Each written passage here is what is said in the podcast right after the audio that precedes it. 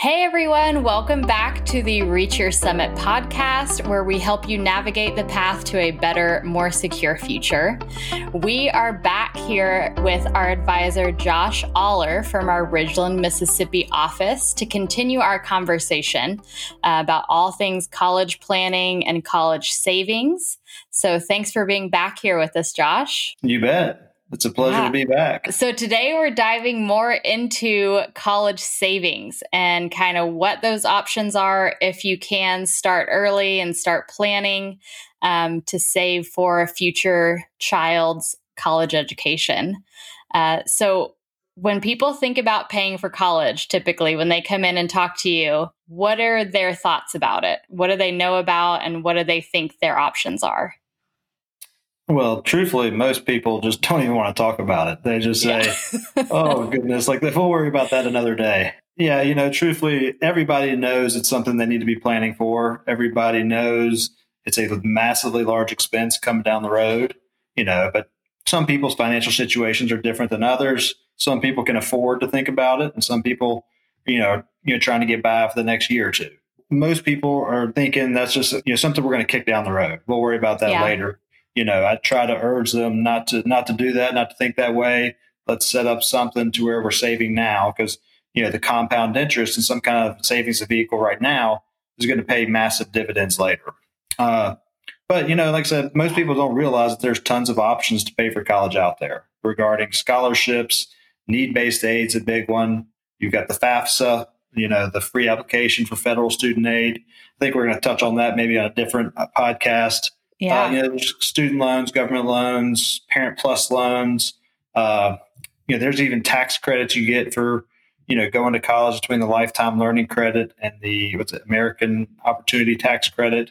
So they, the government has tried its best to make it as easy as possible to pay for college, but you know, it requires a little little motivation on your little, side. Yeah, little yeah. initiative to get in there. Yeah, and initiative. get That's going. Better word for it. And there's also the savings options, which you're very familiar with if people can start early um, and get that going. So, a big one that people hear about, and I feel like it's one of those mythical creatures, like they don't know what that is. It's something to do with college, but it's a 529 college savings account. So, kind of what is that, and what are some of the nuances that go into having a 529?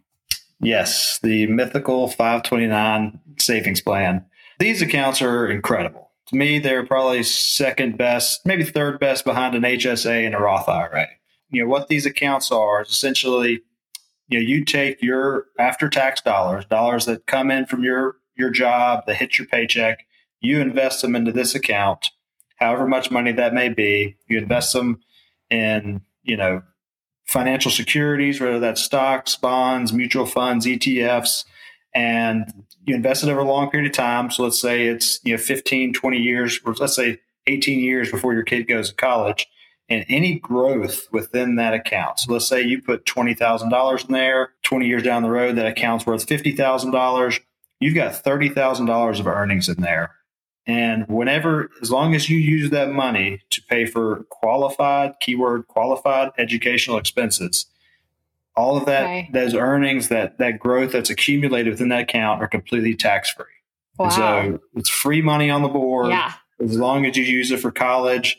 There's also you can use it for you know K through 12 expenses to an extent. You can only use up to ten thousand dollars per year on tuition only. You can use it on books, certain fees uh, room and board, which is a big one. Uh, you cannot use it for like transportation, so you can't use this account to go out and buy a car for your son or your daughter. Uh, but like I said, the key point, the key thing about it is all that tax free growth in there that's been building up over the years.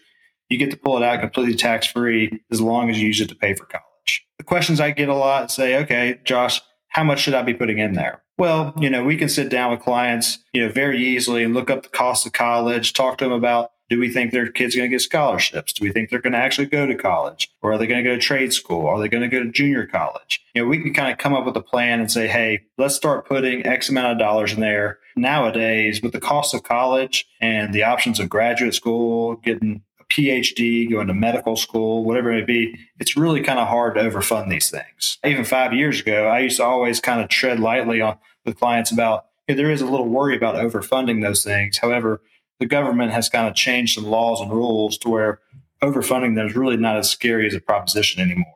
Another question I get a lot of times what if my kid does get scholarships? What if we get $50,000 in his account and he goes and gets a full ride? The way that works is you can then pull funds out up to the amount of scholarships they get. Let's say you got $50,000 in this account, they get $15,000 of scholarships in one year. You can take $15,000 out that year. However, you do have to pay taxes on whatever that income is. So you don't get okay. that full tax benefit out of the deal, but you know, but still it's not money good. lost or anything. Exactly. Like, yeah, the yeah. amount of taxes you're paying on that gain is probably pretty minimal based on the amount that you earned on it. What kind of are some of the limits to contributing to a 529? Like, is this something anybody can do, or are there certain, you know, income levels that can't do it? Anything like that? So, first of all, I do want to point out that 529, you set it up as, you know, usually a parent or a grandparent is the owner of the 529 and then you have the okay. beneficiary is going to be the child that you think you know is expecting to go to college down the road. Every state in the United States has their own 529 plan. Mississippi has one, Alabama has one, Colorado has one. And so in some states, like if you like I live in the state of Mississippi, there are tax benefits to open up a Mississippi 529. Okay. And so I can put up to $20,000 a year uh, into this 529 and I would get $20,000 deduction on my Mississippi income taxes. It's a nice little perk. You know, look it up in, your, in the state that you live in and see if there's any tax benefits to opening it up. Now, every state does have a maximum amount that you can put into a 529 account. I think for the mm-hmm. state of Mississippi, it's like 200, $235,000 is the most that I could put into a 529 for my, my daughter. I think the highest I saw is California. I think it's like five hundred and twenty-five or thirty thousand dollars, something like that. That's the max you can put in there. And so they do yeah. cut that off at an eventual point in time. The only other thing, as far as limits, you know, you could put fifty thousand dollars into a five twenty-nine if you wanted to. However, that is considered a gift from yourself to your child, and then you would have to possibly have to pay some gift tax or dip into your gift tax exclusion uh, gotcha. in the event that happens. And so yeah. this year, the gift tax, the exclusion amount that you don't have to report is seventeen thousand dollars. So technically, me and my wife could put up to thirty four thousand dollars into a five twenty nine for my daughter, and not have to worry about filing any kind of gift tax return. You are not overhyping this account. This is like everything you're saying sounds yeah. amazing. If you um, like an amazing option. free money, then yeah, five twenty nine is the way to go. Exactly. Yeah. Um, so you mentioned that every state has their own 529 plan. Um, so say your daughter, you're in Mississippi, she wants to go out of state somewhere. Can she use this out of state or is she to have to stay in Mississippi for it? 100% she can use it out of state. I personally, the strategy that I use, I have a, a Mississippi 529 for my daughter that I'm funding. And in my mind, this is just because my mind, I, it's easier for me to separate it this way. This is going to be funds that we're going to use for high school and private school here in Jackson, Mississippi. Uh, so I get a little bit of tax break on that. And then I have a 529 plan in the state of New York that I use that and mentally I'm going to use for my daughter for college. And so I'm kind okay. of funding them with different amounts. But like I said, I could pull from either one of them, pay for college. But mentally, I'm kind of separating those two you can have as many 529 plans as you want. Uh, and then, like I said, if we are fortunate enough to have another child, let's say my daughter, you know, grows up to be 18 years old, decides college is not for her. Another great thing about these 529 accounts is that any money that I've put into the 529 for my daughter, uh, I can take that and roll it over to another child. That is huge. I was going to ask you, like, read my mind. What happens if a kid doesn't want to go to college once they get that to that age, or they go to college and it's not a very expensive school and there's money left over? Exactly. So you can take that money and you can roll it over to another beneficiary, roll it over to a grandchild. You know, I've I've seen cases. We don't have any clients that have done this, but I've seen cases where you know there's five hundred thousand dollars in a five twenty nine plan they put it yeah. literally all into just one child's account. they've got four children. You know, the oldest child, okay. if they decide not to go to college, they just kind of, kind of just starts rolling downhill. They roll yeah. to the next child, roll to the next child. If you've got three or four kids, more than likely, you know, a couple of them are going to go to college, a couple of them may go to grad school, they may go to med school, whatever it is. You really can't probably overfund these things at this point in time. One nuance I did want to mention let's say let's just say you got two children you you put x amount of dollars in these 529s they both go on to college they graduate they've got jobs and you got $20000 left in each account one really cool thing about these things they just passed this in the secure act 2.0 which i think passed in 2021 yeah. is that if you do have this money left over in these 529 accounts for each kid uh, you don't need the money. You're financially secure. You're working your way towards retirement. You put together your retirement plan. You then can actually open up Roth IRAs for each one of these children and roll over. Essentially, there's a few nuances to it, but roll that $20,000 each into each kid's Roth IRA at that point in time. It really kind of gives them a jump start on life as far as retirement. You know, I personally did not inherit a $20,000 Roth IRA. It's just a little nuance that, uh, you know, the government has installed moving forward, which I'm a big fan of. Yeah, there would be no complaints on my part if I had something like that rolled over just right. to kickstart me, you know? When, um, when I was 22, I didn't know how to spell Roth IRA. Exactly. yeah, and what a gift you can give your kids. I mean, the whole thing in general, just the 529, but also if there is something left over that you're able to help them out even more with that. Exactly. There's another savings plan that's not quite as popular, but it does come up. There, I have seen them from time to time with some of our clients. It's called a Coverdell savings mm-hmm. plan. What are some of the aspects of a Coverdell, and kind of how how do you feel like it compares? I guess difference wise to a 529. Yeah, so there, there are a few little nuanced differences there between a Coverdell and a 529. I'm a pro 529 guy, but you know there are a few, I guess, benefits to a Coverdell ESA as well. Okay. And truthfully, when I did a little research on this, I did not realize the Coverdell ESA had been introduced later than the 529. The 529 was oh, created, wow. I think, in '97.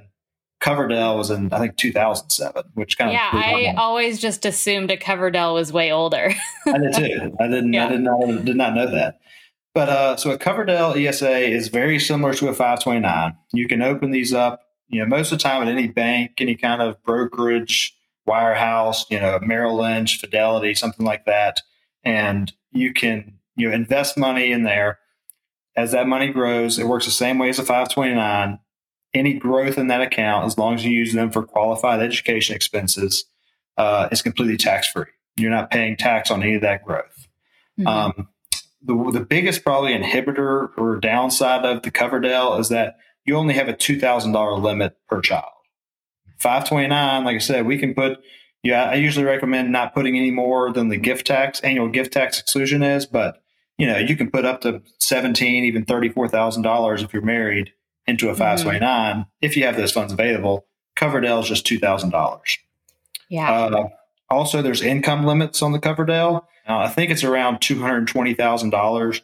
Once your your your AGI, your adjusted gross income, goes over two hundred twenty thousand dollars, they don't let you fund a Coverdell anymore.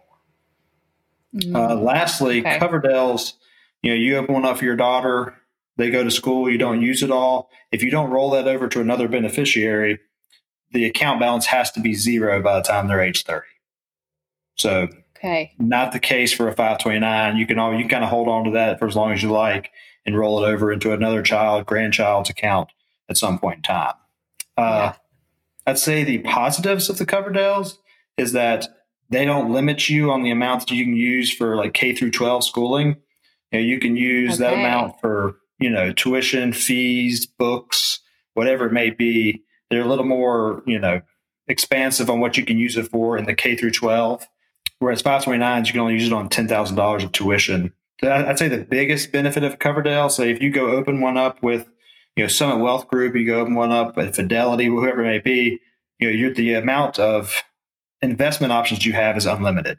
There's you know, thousands of mutual funds out there, ETFs, whatever it is, you can invest in just about anything. Whereas when you invest in a state 529 plan, there's only, you know, 15 mutual funds you can pick from. They've got, you know, allocation funds, growth funds, value funds, things like that. But the options are very limited. You're limited to one mutual fund family. You know, I think state of Mississippi uses TIAA-CREF, state of New York uses JP Morgan, you know, so you're right. kind of limited a little bit on what funds you could choose. But that's in general kind of how it works. Like I said, the low limits on the Coverdell usually is kind of the the deal breaker for for most clients. Yeah. It's definitely a limitation. Uh, when you said the two thousand dollar limit on there, I'm like, wow. I mean, yeah it's not if you're going to a big school it's not going to cover much but yeah, exactly. and i know you said you're 529 pro all the way but do you have any situations where like a coverdell would be better for a client than a 529 yeah i think if you're going to a very expensive private school k through 12 you know okay. being able to if you especially if you start early you start at age one and you're putting two thousand dollars a year, let's say for you know ten years, you got 20 mm-hmm. grand of your contributions into a Coverdell, and then you you know with some hopefully with some growth, you've got you know I don't know thirty to fifty thousand dollars in that account. You know, I think that's a sure. good example of when a Coverdell could be advantageous because, like I said, there are those limitations. You can only use it on tuition for 529s. Yeah. Uh, that's probably the biggest one right there like I said, 529 is my third favorite investment account out there behind yeah. the Roth, HSA. So, you know, 529s are they're pretty good products. It's hard to beat. They it's are. hard to beat are. for sure. Well, that is a great deep dive on 529s. You gave us a lot of information and definitely a lot of things for people to kind of think about and ask their advisor reach out questions if some of this stuff might apply to them. That one wraps up this episode of our college savings and planning series. Again, as a reminder, if you're more interested in learning about the college planning and savings routes that we talk about, tune in for the next couple weeks. We did an episode last week on just estimating cost and how you choose a college. Uh, we're going to be going into more about saving and uh, some of the government government aid um, things you can do for college, and then student loans. We will dip our toe into that topic. Exciting so, stuff. Yeah. Thanks again for listening to the Reach Your Summit podcast, and we'll see you next week. Thanks for listening to the Reach Your Summit podcast brought to you by Summit Wealth Group. If you enjoyed this episode and would like to help support the podcast, please share it with others and subscribe so you don't miss an episode. If you have any questions or topics that you'd like us to cover, please email us at info at summitwealthgroup.com.